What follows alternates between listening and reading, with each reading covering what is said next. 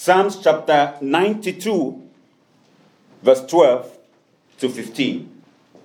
For those of you who have your notebooks, this is the time to write because the things the Lord is going to be saying this morning, like I said, is for you. Amen. Amen. Psalms 92, verse 12 to 15.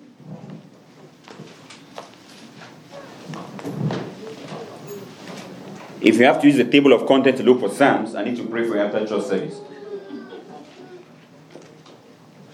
I'm going to read from verse 12 right now. The Bible said the righteous will flourish like a palm tree. Oh, I thought somebody would say amen. amen. They will grow like the cedar of Lebanon, planted in the house of the Lord. They will flourish in the court of our God. Amen. They will still bear fruit in old age they will stay fresh and green, proclaiming the Lord is upright. He is my rock. There is no wickedness in him. Amen. Father, we give you praise this morning.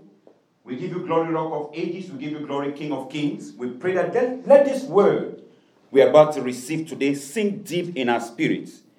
May we be blessed, may we be challenged, and may we be transformed in the glorious name of Jesus. Amen. You may be seated. My wife was talking this uh, morning in the announcements about uh, Valentine's Day. And one of the things I want to fix, if I can, for the whole America is that Valentine's Day is not for women, it's for men and women. So as we plan towards you, plan towards us. Hallelujah. Gender equality should be everywhere, not just when it comes to Valentine's Day. Amen. So as we plan towards you, plan towards us. But one of the things I was thinking about this morning is about flowers. Something is something wonders me, marvels me about flowers. You buy a woman a bunch, a, a, a bundle of flowers that would decay in two or three days, and yet they are so pleased and they're so happy. And sometimes these flowers are very expensive. I bought my wife flowers for sixty dollars, and I'm thinking about $60 like if I send this $60 back to Cameroon, how you can change the life of somebody. But I have to buy her flowers that somebody cut from their garden just to show her that I love her. And when I buy those flowers, sometimes she puts them in a vase and put water in, the, in that flowers. If it lasts too long for a week, the leaves begin to fall and everything decays. Then recently, a friend of hers gave her a flower and that flower was like in a little bucket that was planted. So there was a possibility of watering the flower every morning to let it stay fresh. Then I was thinking this morning, and I'm asking my wife and every woman a question. Instead of buying you flowers every year or every now and then, how about we just plant you a flower behind the house? And every time I can just take you and say, hey, baby. How about just plant you a flower to save cost? It's economical. How about that? Instead of buying things that will de- decay every time, decompose, how about just plant you a flower that you can see always and remind you that this is, this is my love for you, my continuous love for you. I want to talk to you this morning what I caption the benefits of being planted. The benefits of being planted. Hallelujah the benefit of being planted. In Psalms chapter 92, Psalms chapter 92, from verse 12, the Bible said the righteous will flourish like the palm tree. They will grow like the cedar of Lebanon. Now, when the Bible talks about the righteous in this context, when people think about righteousness, now if I ask you a question this morning, how many people are righteous in this house? Can you wave if you're righteous? Wave your hand if you know you're righteous.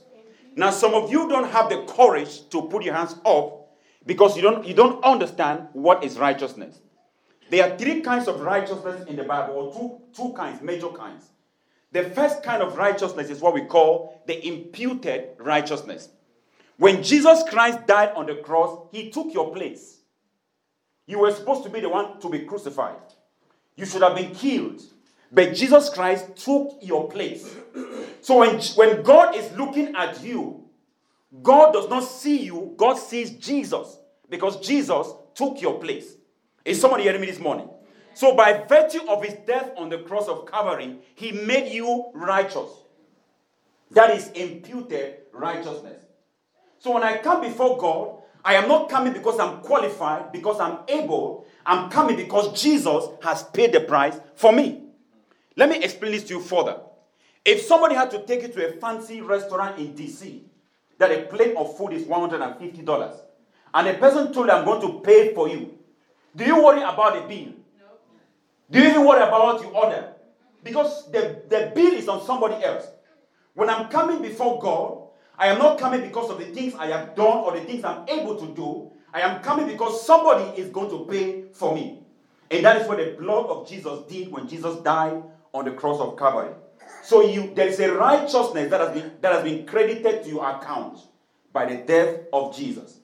Then there is imparted righteousness. What is imparted righteousness? So I do the things that I do that are good, not to make me good. I do the things that I do because Jesus has made me good. Is, is somebody hearing me this morning? I am not trying to do right so I can be called right.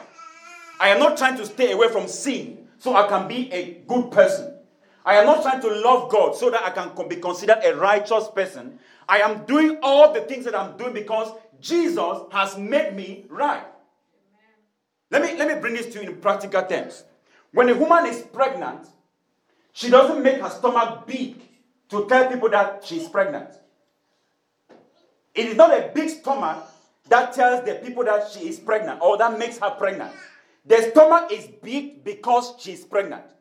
The big stomach is the effect of the pregnancy. It doesn't make her pregnant. Meaning, even if it doesn't show, she is still pregnant. Have you seen women that gave birth with no sign, nothing showing? They were pregnant and they, they just looked like they gained weight and they gave birth. Because the baby is there regardless of whether she's showing or not. So even when I'm not able to do right, there is still something that God has deposited inside of me that makes me right. Is somebody hearing me this morning? So when I say how many people are righteous, maybe you are thinking about the things you've done in the past, your errors, your mistake, and you're not qualified. Nothing can qualify you in the presence of God. What qualifies you is the blood of Jesus. Hallelujah. It is the blood of Jesus that qualifies you to come before God. So the Bible said the righteous shall flourish. You are included. Tell your neighbor it's talking about you. I say, tell your neighbor it is talking about you. Amen. It says the righteous will flourish. And it says, like the palm tree, they will grow like the cedar tree of Lebanon. Why does the Bible compare the righteous to palm trees and cedar trees? As I was doing my research about these two trees, I discovered that the cedar tree and the palm tree are distinguished among many other trees for several reasons. Number one, they have a deep root, they go deep into the soil. They have deep roots into the soil. The difference between the palm tree, the cedar tree, and all other trees is that when they are planted, nothing obstructs them from going deep into the soil. Are other trees, if you plant them in a place where there are rocks or stones, they dry up because they, they are unable to go deep into the soil to get water supply. But the palm tree, regardless of where you plant the palm tree, it will maneuver its way to where there is water. That is what the Bible says the righteous will flourish like the palm tree. It means nothing can stop us, no matter where we are. Hallelujah. We maneuver our way deep into the soil. So we can tell if you are planted or not by your roots. We can tell if you are planted or not by your roots. Because for those of you who come from agricultural environment, there is a thing called nursery, where we nurse plants in order to transplant them to where they were planted. Now, the difference between the plants in the nursery and where they'll be planted is that we don't allow the plants in the nursery to go so deep into the roots because it becomes difficult to take them out. Once they begin to send their roots in the ground, we transplant them. So when somebody is not planted, they don't allow their roots to go deep into the ground because they are not ready to plant themselves or go deep into that place. So we know how deep you are, how planted you are by your roots. When you ask someone who claims to be a Christian and say, What church do you attend? And they start saying, Well, actually, you know, you know, they are not planted anywhere. They are, they are, they are like grass, they have no roots anywhere. What place do you fellowship where you see in 2005 where they are not planted? Where you are planted is where your roots will go down. Number two, that makes the palm tree and the cedar tree different is that the ability to penetrate, like I said, they will penetrate all difficulties. They will penetrate the rocks. Even if there are other trees in the place with their roots extended, they will go across those roots and find their way into the ground to get water supply. Now, this also talks about people who don't want to get too involved. They don't want their roots go too deep in the ground. They want to get, they just test the grounds. They don't want to go too deep into the ground. I want you to ask your neighbor, what kind of tree are you? Are you are you planted? Are you a grass? Are you uh, what kind of what kind of tree are you? Ask your neighbor, ask your neighbor, what kind of tree are you? What kind of tree are you, neighbor? Neighbor, what kind of tree are you? Then the second thing that they talk, the third thing that he talks about these trees is, that is their variety. For example, there are more than 15 kinds of palm trees. When we Africans think about palm tree, we think about the palm trees that produce us oil. But there are 15 different kinds of palm trees. What does that mean to us as Christians? We can be different as Christians from different races, different colors, but yet we are all Christians. Hallelujah. We can be tall, big, small, or whatever size, but we are still all Christians. So you don't have to be like me to be a Christian. You don't have to speak like me to be a Christian. You don't have to pray like me to be a Christian. We can be different, yet all still Christians. Hallelujah. The fourth thing is their resistance to decay. You can poke a palm tree and poke it all around, it will still continue growing. It doesn't die easily. But if you cut another tree half, the next thing you know, the tree starts to die. Some of us who come from Africa know that there is some maggots that people eat that comes from palm tree. Even though the maggot shows that the palm tree is decomposing, yet the leaves are still always very green. Because nothing affects the palm tree, it doesn't decompose easily. What does this apply to us as Christians? It is people that are not easily offended or easily influenced. We can go through tough circumstances, yet we are still green. We're still moving forward. When a man is not planted, they are easily offended.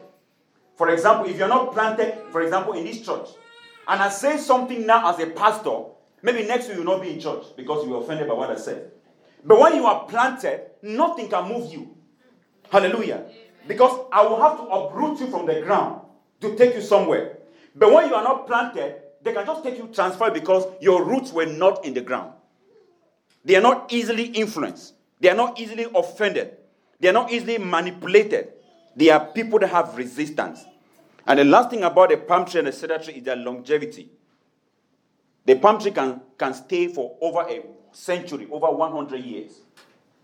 There are trees that I grow up like in the Cameroon Development Corporation. The palm trees that I grow up, they're still there today, producing palms till today. They don't go anywhere. They have longevity. When a man is planted, they are stable. They're not easily moved. When you see somebody who move from church to church, place to place, in five years you've been to six churches. That tells something about you. You are not planted anywhere.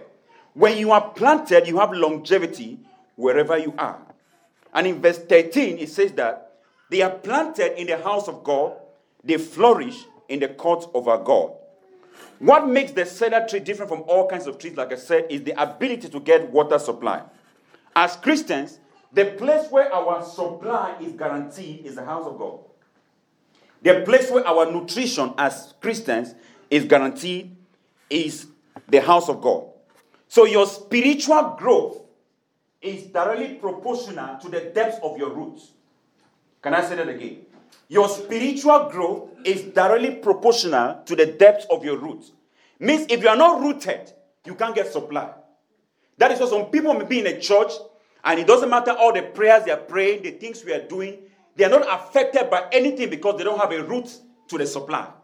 They don't get water supply. They don't get they don't get nourished by all the things going on in the house because they are not rooted. If you are not rooted, there is no way you can be supplied.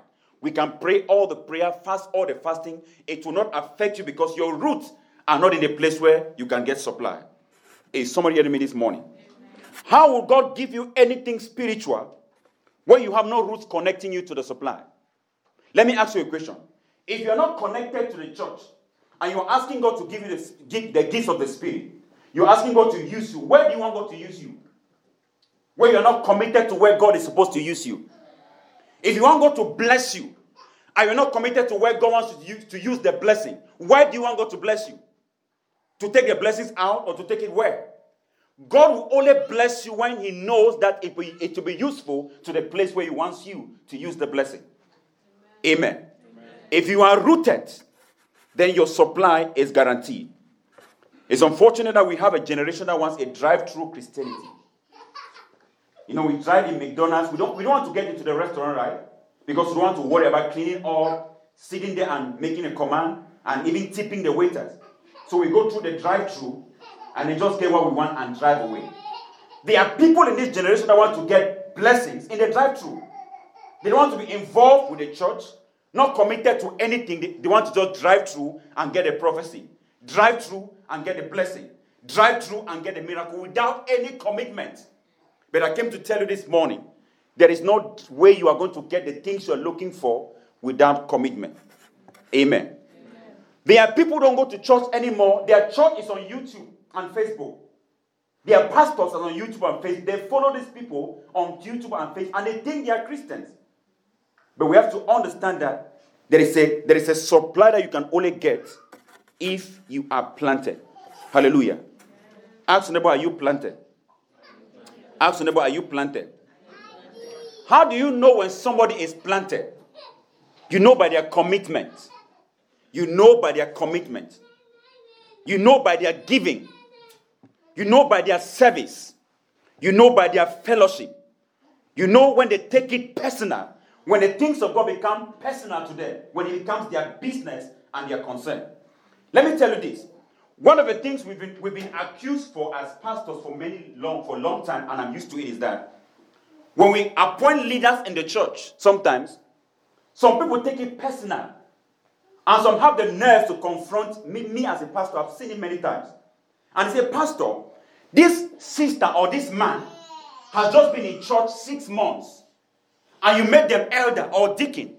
But I've been here since the day you started.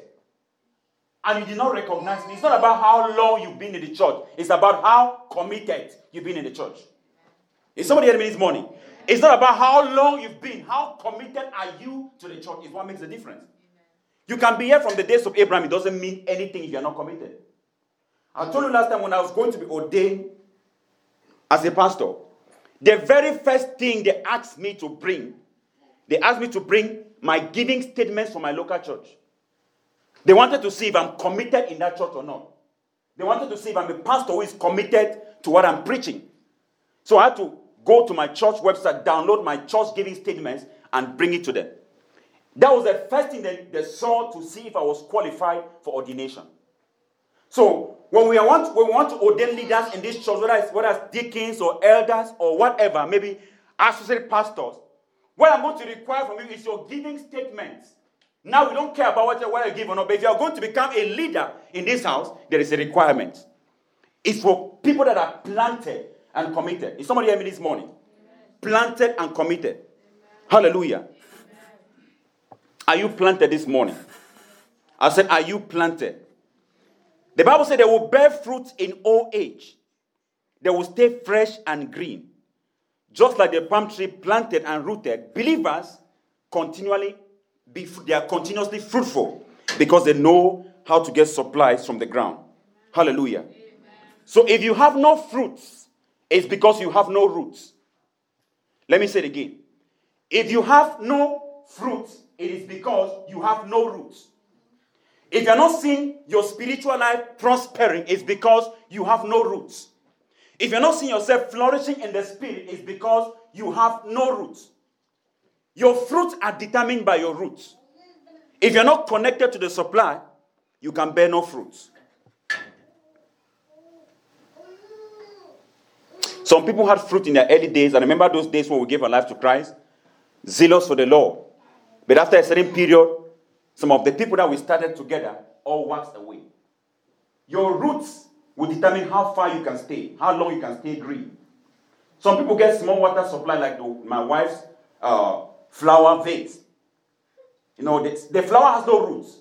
So because the stem of the flower is in the water, it stays fresh for some days. But after a certain period, it, it decays because it has no roots. But if you plant that same flower to the ground, it grows because there are roots to that flower in the ground. When people have no roots in Christ, they get zealous in the beginning, but after a certain period, they wax away because they are not planted anywhere. But I came to encourage you this morning. If you're going to stay green, stay fresh, stay revived, stay spiritual for the Lord, you have to be planted. Amen. Amen. You have to plant your roots deep.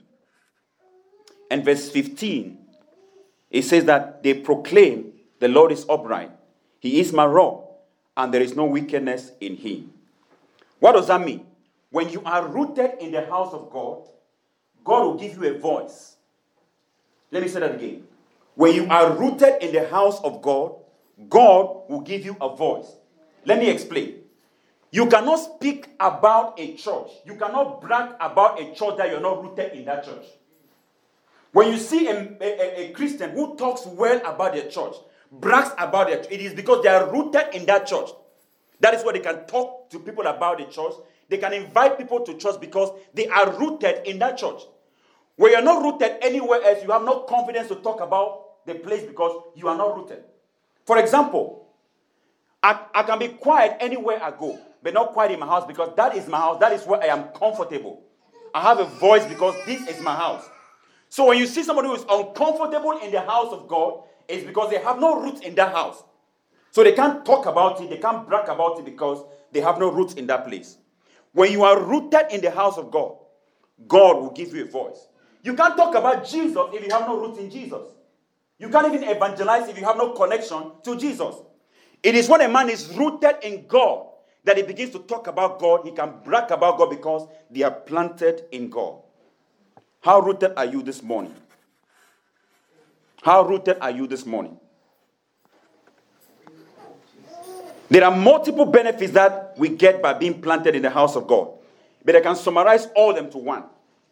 All to one. Is that you be prosperous. Prosperity is the sum total of all the benefits that you get by being rooted in the house of God. In verse 12, it says they flourish. In verse 13, it says they will flourish.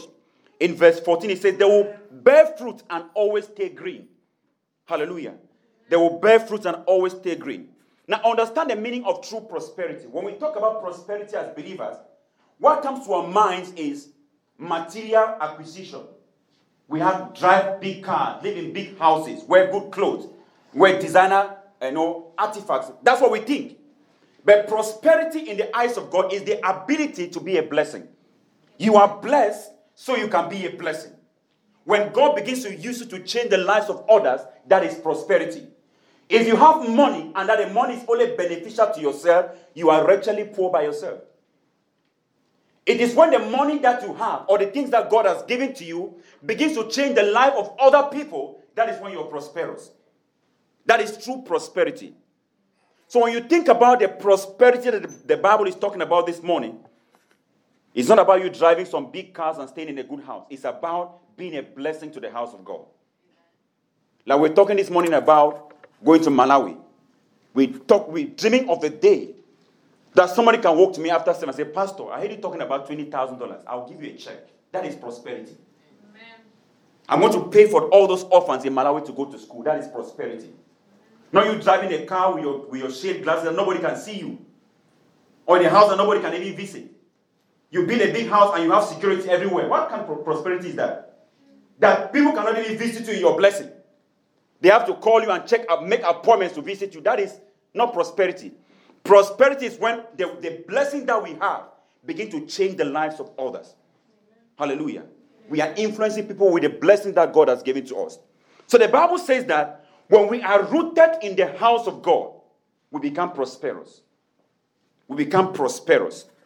Let me give you these scriptures as we as we you write this down. In first 3 John chapter 1, verse 2.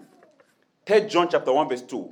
In the New Living Translation, it says, Dear friend, I hope that all is well with you, and that you are healthy in the body, even as you are strong in your spirit. In the King James Version, it says, I wish above all things that you may prosper and be in good health, even as your soul is prospering. What is it saying?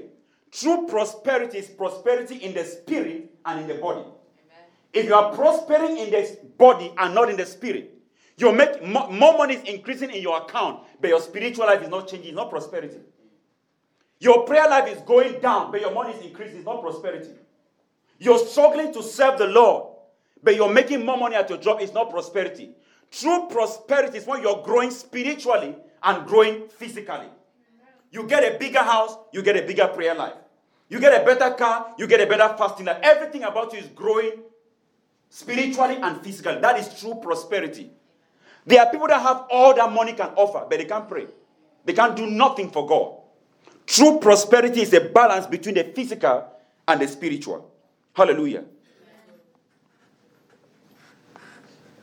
We have to distinguish between our efforts and prosperity. Let me ask you a question. Is Mike Zuckerberg a Christian? I'm asking you a question. Do you know if he's a Christian? Have you ever seen any post about him on Facebook saying anything about Jesus? Does, does he have money? Yes. So, prosperity is not about money. Because if prosperity was about money, then we as Christians are deceiving ourselves because the richest people in the world are not Christians. So, prosperity is not about money, it's about influence. Hallelujah. It is the ability to influence people with what God has given to you. Amen. We have to prosper spiritually as we prosper physically. To those who are grounded, to those who are firm in the Lord, prosperity is an advantage. But to those who are not rooted, prosperity is a stumbling block. For example, if you have a heart for God and God gives you money now, you think about the mission trip we're talking about in Malawi. But if your heart is not in God and that money comes, suddenly a car that you never imagined will come to your mind to buy. Or that designer shoe that you saw at that baby shower three years ago will come back to your mind. Because that is where your heart is. But when your heart is after God and God gives you the means, you will think about God. Hallelujah. Let me ask you a question. If God makes you a millionaire today, what will you do with the money? Your attitude will change. Pastor, I can't come to church anymore because I'm busy. I have these board meetings in DC. I have to be in Delaware tomorrow. No time for God. But those who have their heart in God, prosperity does not affect them in any way. I told a story about a pastor who went to South Korea to attend church growth conference in the world biggest church in the world. So during the church service, the host pastor announced, if you are from any other nation and you need, and you need accommodation, after service, please come to the front and somebody is going to give you accommodation. So this pastor from Africa walks to the front and he saw this deacon who has been cleaning the church you know, serving at the altar. And the deacon said, I'll be hosting you this evening. It's a privilege to have you, you know, lodge in my family. And the pastor when we're digging out at the end of the service. Then the man, the pastor noticed that the deacon had bodyguards outside the, the church. People opening the door for him. And there was a convoy. He did not reconcile in his mind how a deacon who was cleaning the church has bodyguards out of the church. Because in our minds, when we grow big financially, we grow out of service. We no longer serve, people have to serve us. So it did not balance with his idea how this man had bodyguards out of the church, but in the church he was serving. And they drove. Drove out of town and went to the outskirts of town. From the gate of the man's house to the man's actual was like a three minutes drive. And they finally got to the house. There were waiters in aprons waiting to serve as if they were in the restaurant. And the pastor could not reconcile who is this man? You have so much wealth, and yet you are a deacon in the church. And so while they were eating, the man saw all, it's, like a buffet in, in, in a dinner. And he was eating. And the man asked him, Man of God, you're welcome to my house. Make yourself comfortable. This is your home. Feel free at home.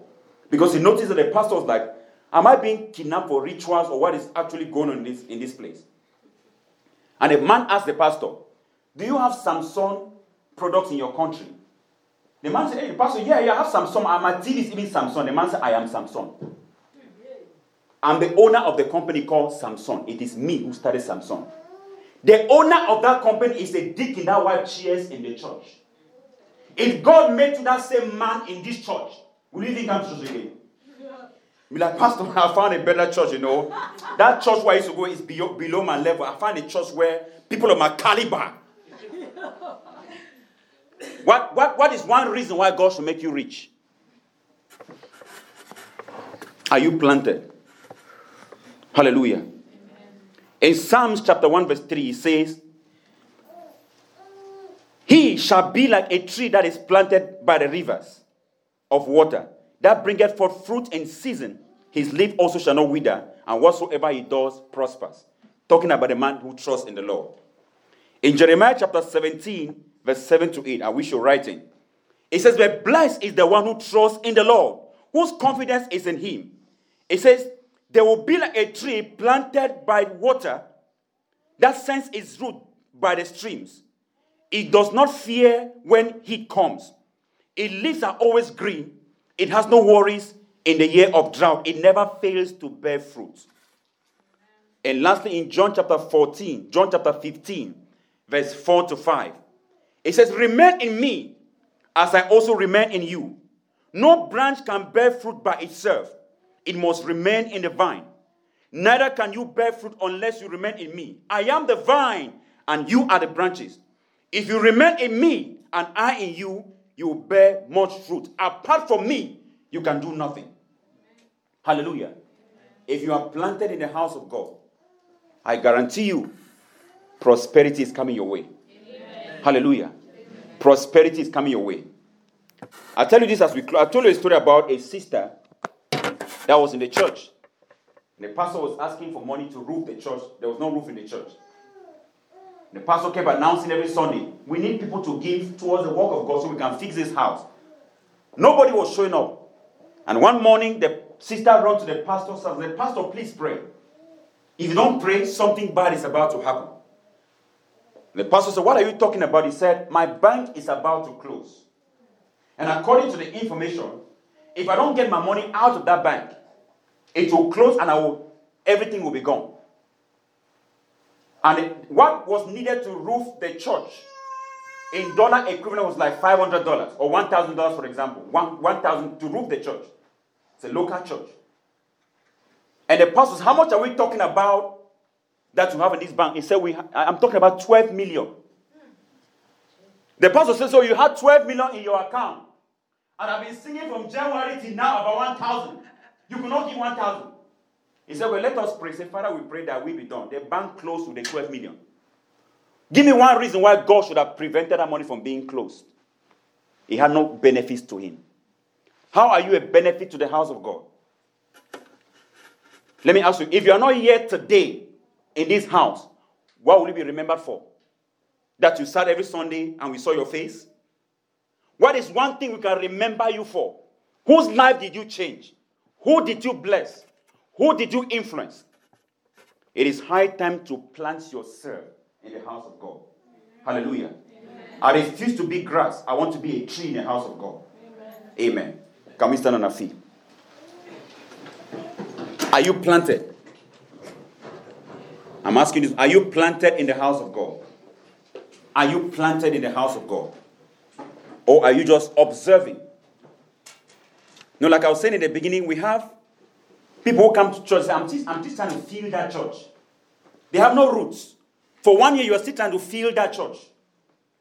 And then before you know it, go to the next church. I'm still, I'm still trying to feel that church. You keep feeling, feeling, you are not planted anywhere. God wants you to be planted.